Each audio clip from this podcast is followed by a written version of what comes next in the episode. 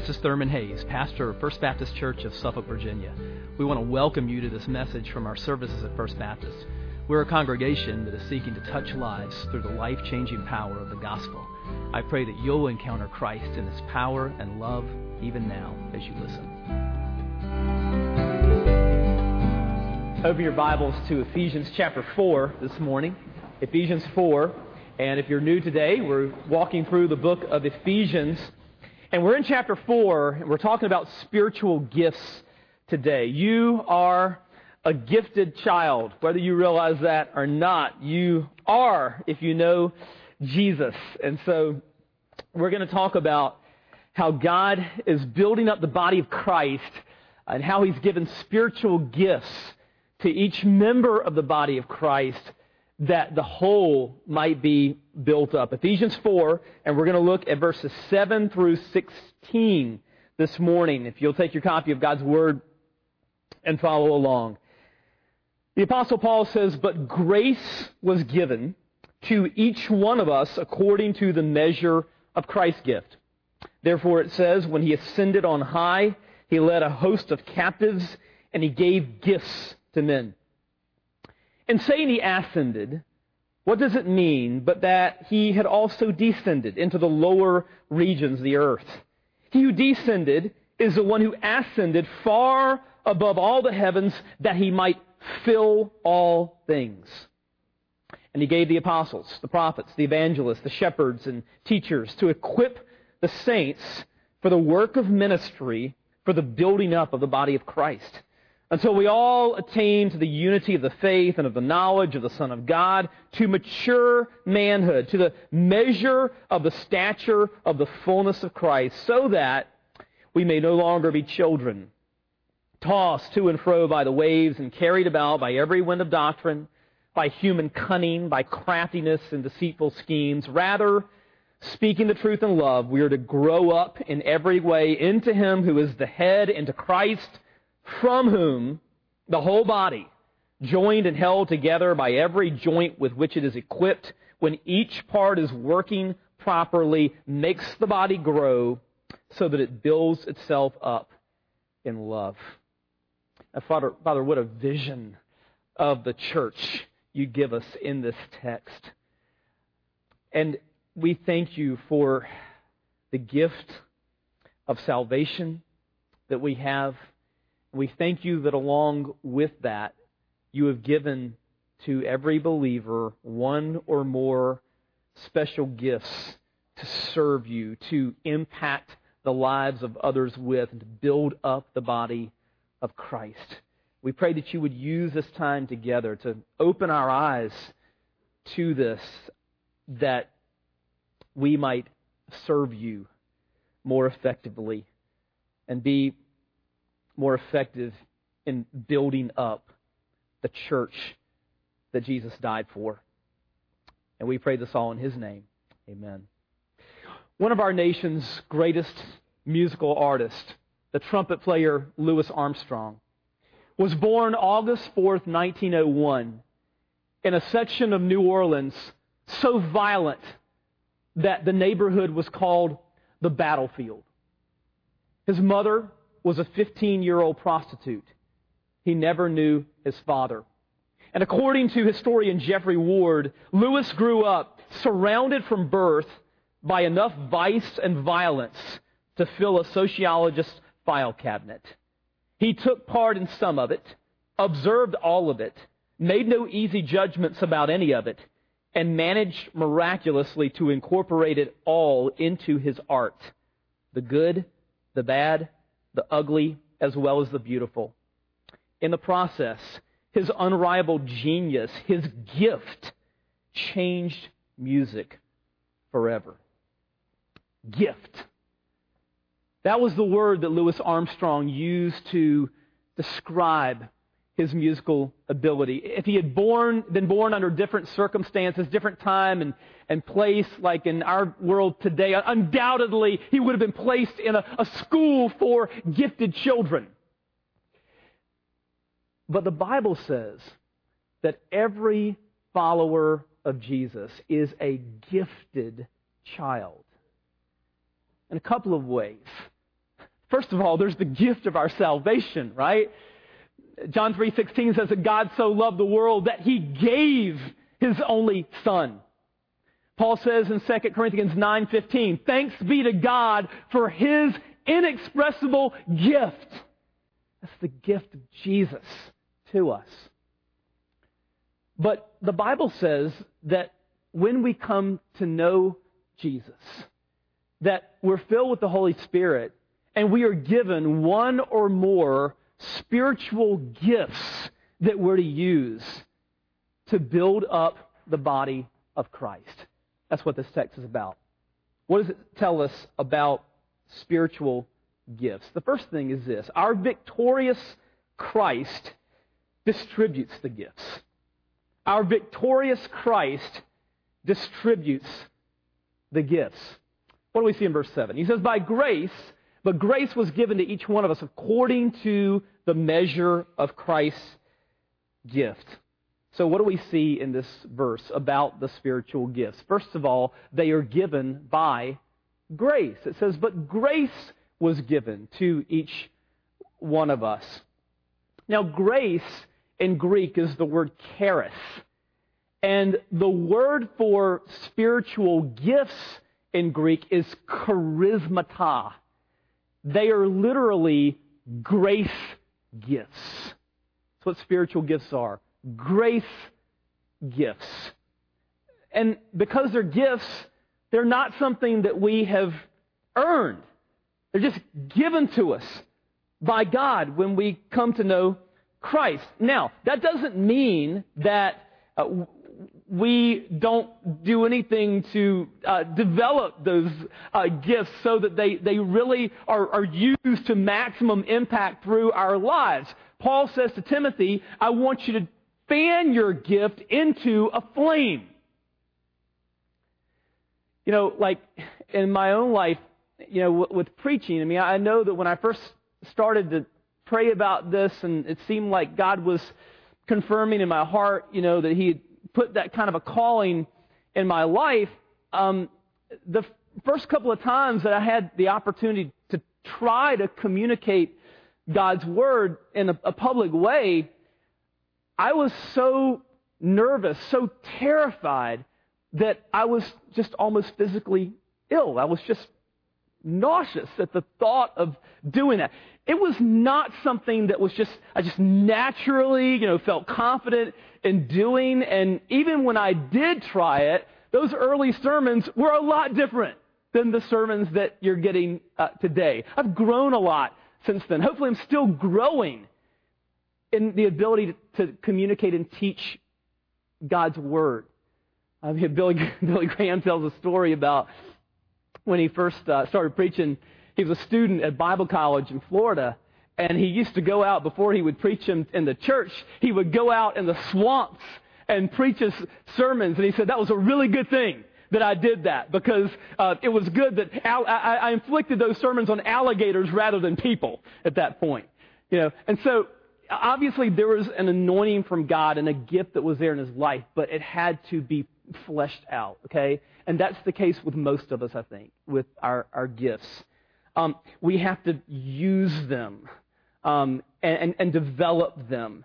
Now, how, how, do you, how do you discover what it is? Well, you pray and you immerse yourself in the body of Christ. You, you, you try different things in the church. Just try to help people. Try to see needs and meet needs and help however you can and get in here and minister. And as you minister and as you pray and as you just try to help in, in whatever way you can, God confirms it in your heart. And you'll discover something that brings you an immense fulfillment and joy, and it blesses other people, meets needs. The great Christian writer Frederick Buechner says, The place God calls you to is the place where your deep gladness and the world's deep hunger meet. Love that. So they're given by grace. Second, the spiritual gifts are given to every follower of Jesus. No one is left out. What does he say in verse 7? Grace was given to who? To each one of us. To each one of us. Last week we talked about the unity of the body of Christ. In verses 1 through 6, we're, we're one body. This week we're talking about the diversity within that one body. Because we come into this one body with different backgrounds and different personalities, different experiences, and, and, and a variety of spiritual gifts. That's God's plan because just like in the physical body, you know, we've got one body with many parts, right? We've got eyes and fingers and arms and legs, uh, all working together to make this one body function. That's God's plan in the body of Christ. He says in 1 Corinthians 12, 7, to each, right? Each member of the church is given the manifestation of the Spirit. By manifestation of the Spirit, there he's talking about spiritual gifts, okay? To each is given the manifestation of the Spirit, spiritual gifts, for what? For the common good. New Testament scholar Peter T. O'Brien says this Within the unity of the body, each member has a distinctive service to render for effective functioning of the whole. You know what that means? It means that if you're not using your spiritual gift, our church is missing out on something. We're missing out on a degree of effectiveness that we would have if you were using your spiritual gift. Bob Goff has written a wonderful book called Love Does. I commend it to you.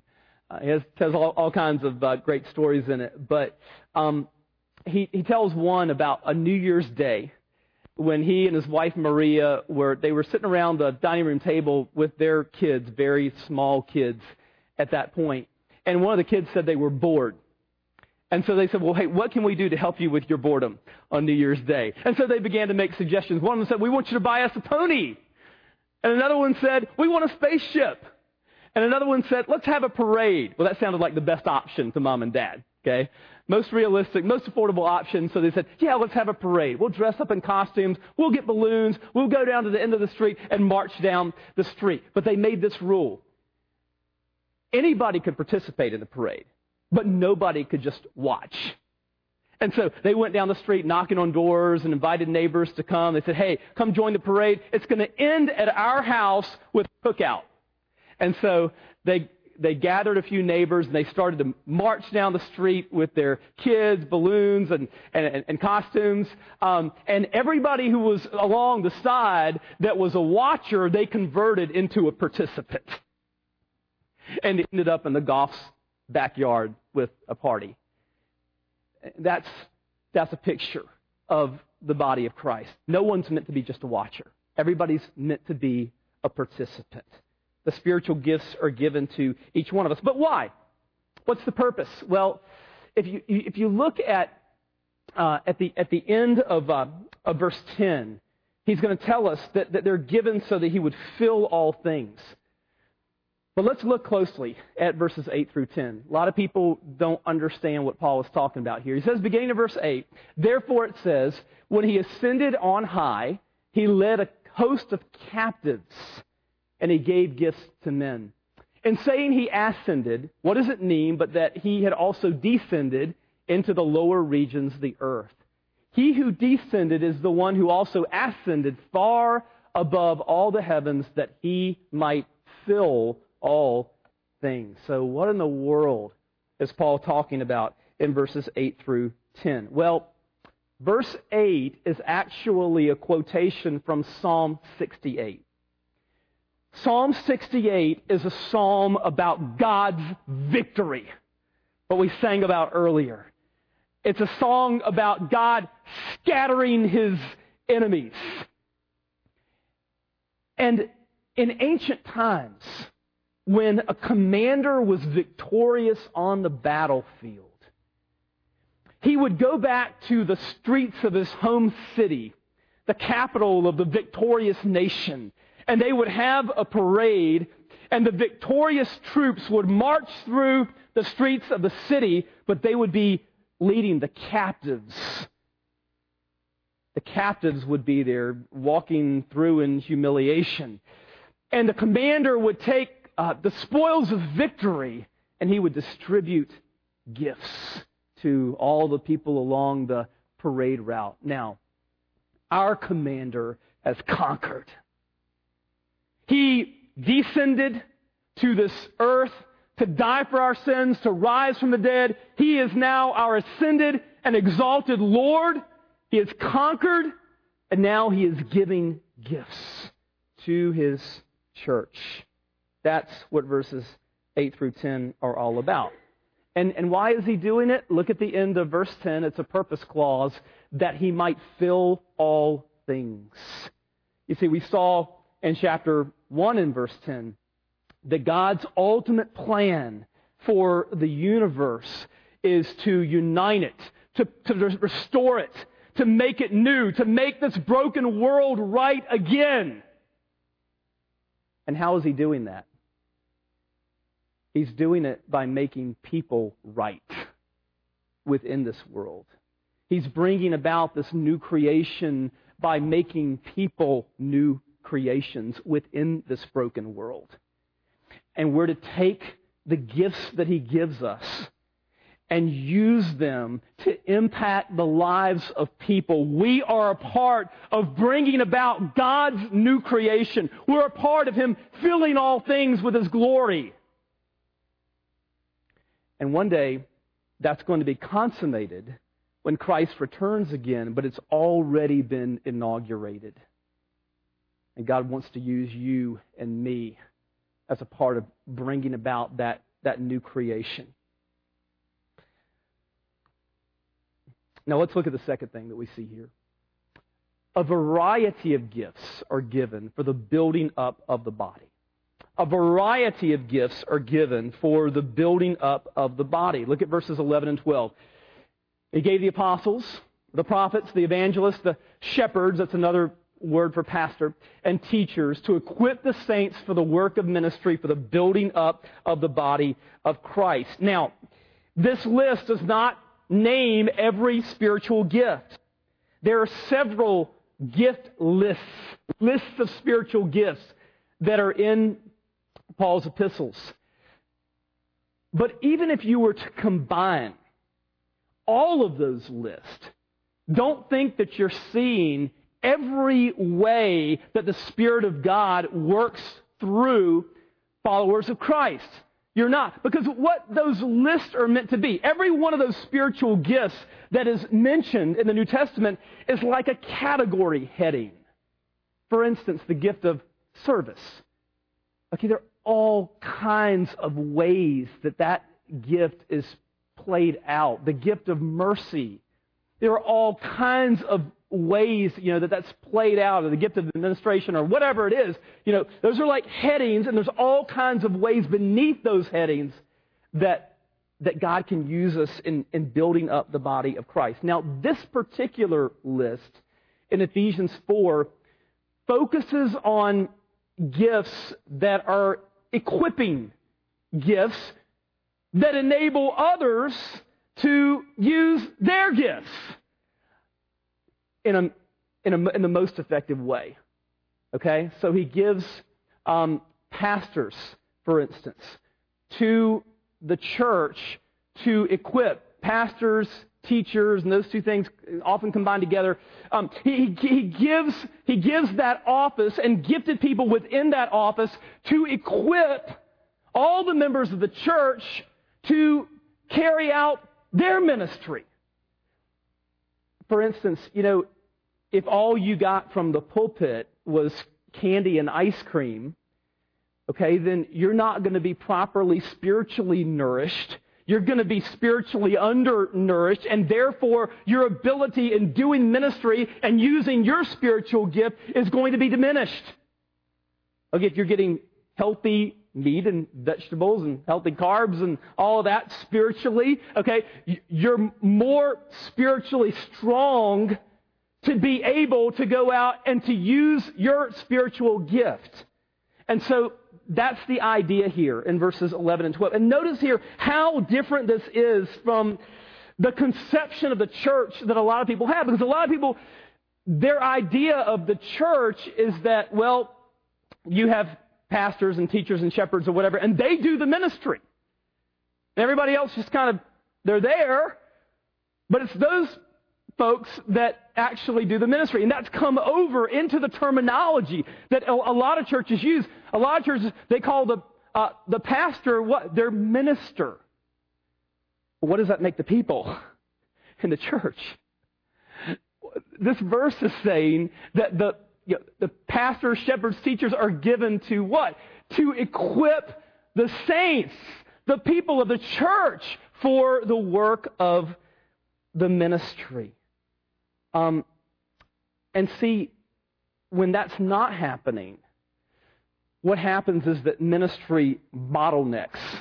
Like if the, you know, the, the few people, pastors, teachers, shepherds, if they're trying to do all the ministry in the church, and they're not equipping other people to do ministry, what happens? Ministry gets bottlenecked. It gets dammed up. Some years ago, when our family was living in North Carolina, I, went out one afternoon and I was scouting a, a place where I'd been duck hunting with some guys. And I wasn't hunting that day. I was just kind of scouting it out. And it was a swampy area, and I could hear mallard ducks quacking uh, back in the swamp. So I made my way back there very quietly, uh, just so I could see where they were. And I got to a place where I could look out. And not only saw where the ducks were, but I, I got one of the greatest treats that I've ever experienced in nature.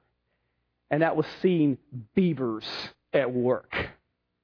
Now, I had seen plenty of beaver dams before, but I'd never seen them out of the water and, and, and going about their work. This area, amazing. Huge trees were already down. They'd been gnawed on, just clean, pristine bites and everything.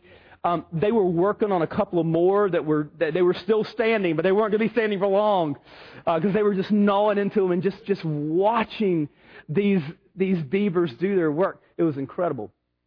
In 2010, uh, experts who monitor the uh, the spread and size of beaver dams in North America discovered a beaver dam in Alberta, Canada, that was 2,790 feet long.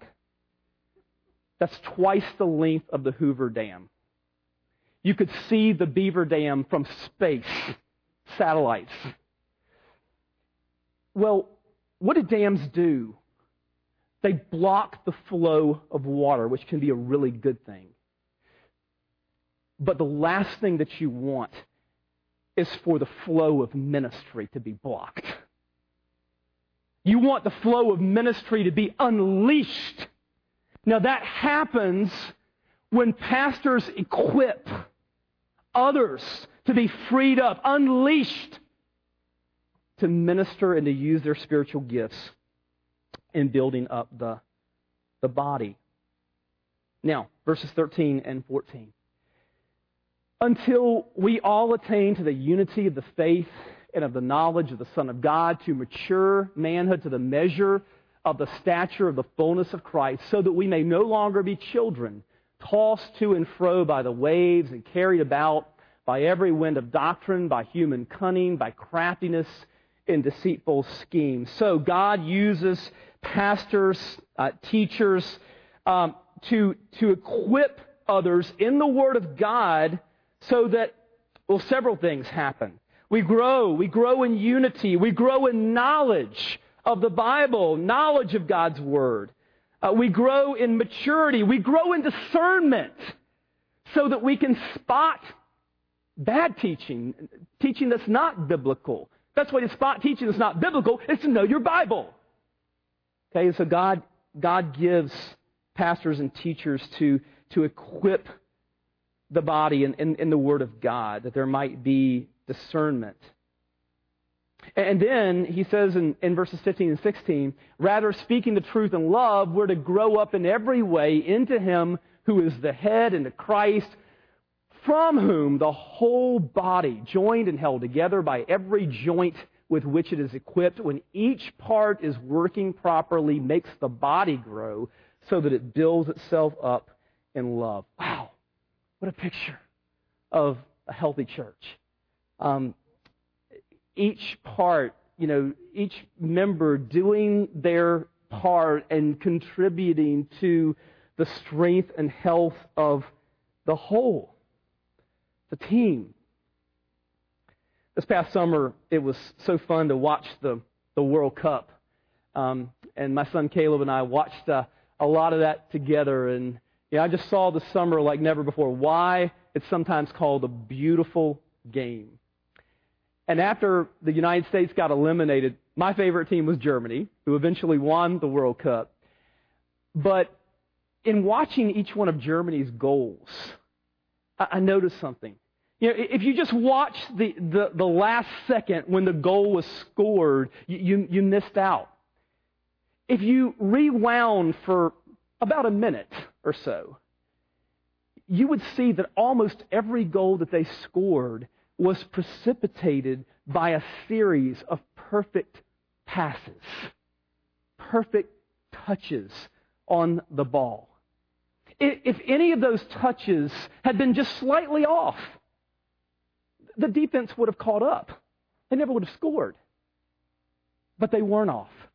It was just boom, boom, boom, boom, boom. Perfect touch, perfect pass, boom, boom, boom, goal. Now, most people just see the goal at the end. but that goal was the final result of all these perfect touches that led up to it. David Nasser is the new head of spiritual life at Liberty University, um, manages their chapel services, or convocation, and so forth. Um, David's family came to the United States in 1979 from Iran. They fled the revolution that happened there.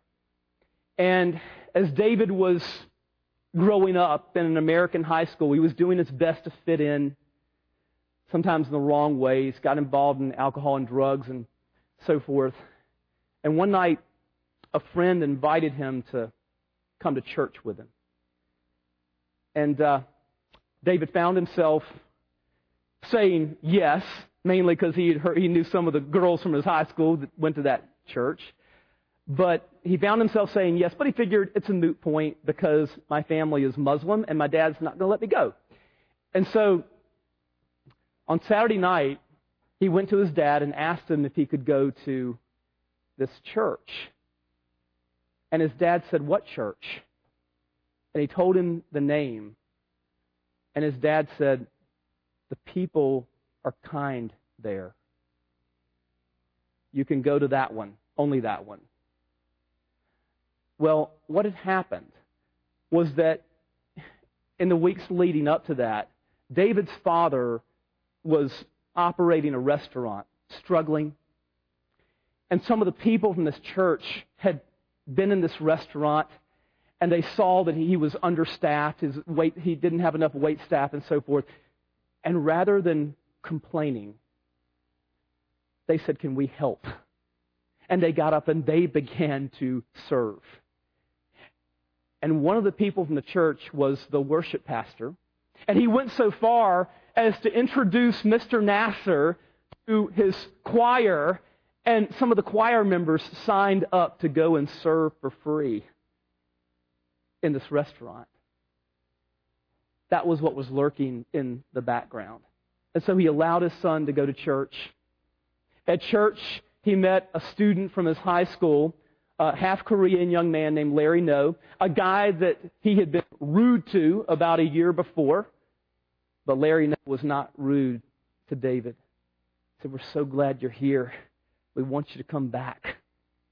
And then in the weeks following that, Larry No and this group of teenagers began to reach out to David Nasser, and they began to include him in their world, and they began to share the gospel with him and bring him to church.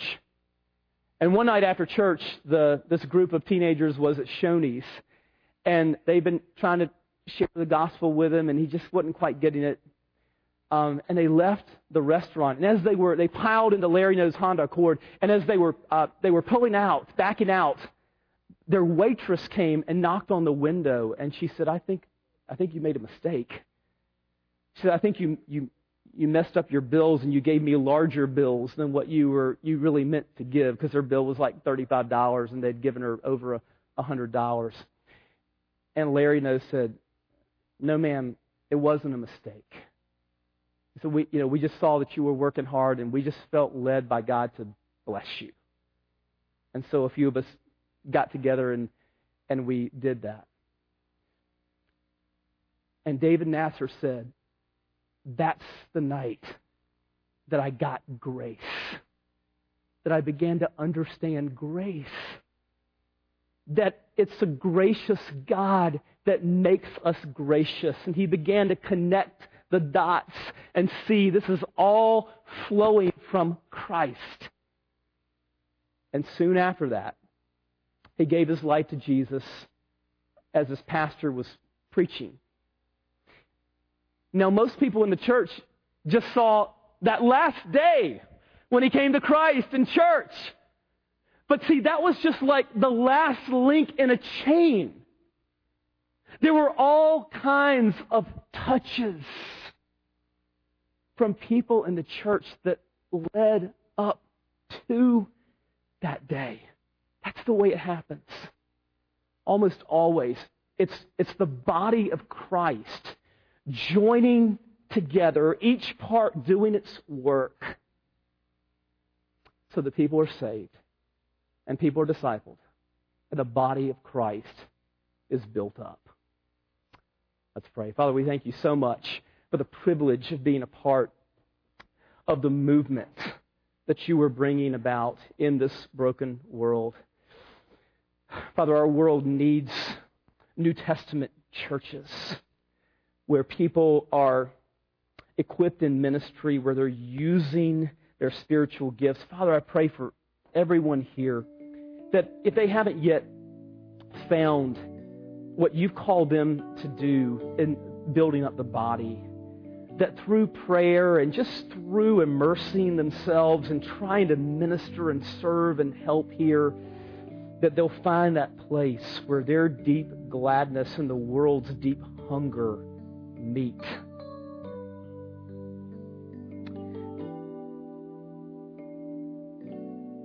And Father, we thank you for the incredible vision of the New Testament church that we see here. We pray that you would be conforming our church more and more to that vision as the body of Christ is built up.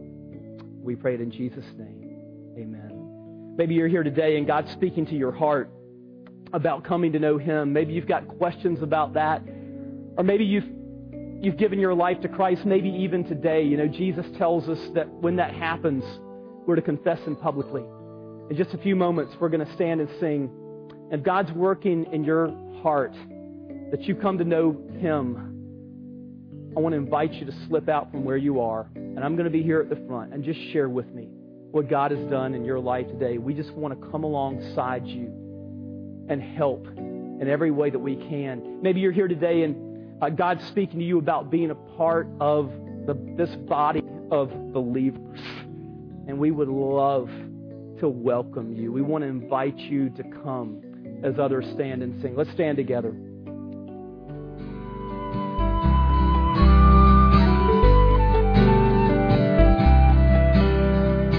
I hope you've been blessed by this message. Christ is the answer for every need, now and for all eternity. As someone once said, Jesus plus nothing equals everything, and everything minus Jesus equals nothing. Have you trusted in Jesus as your Savior? If not, why not now? His arms are open wide to receive you.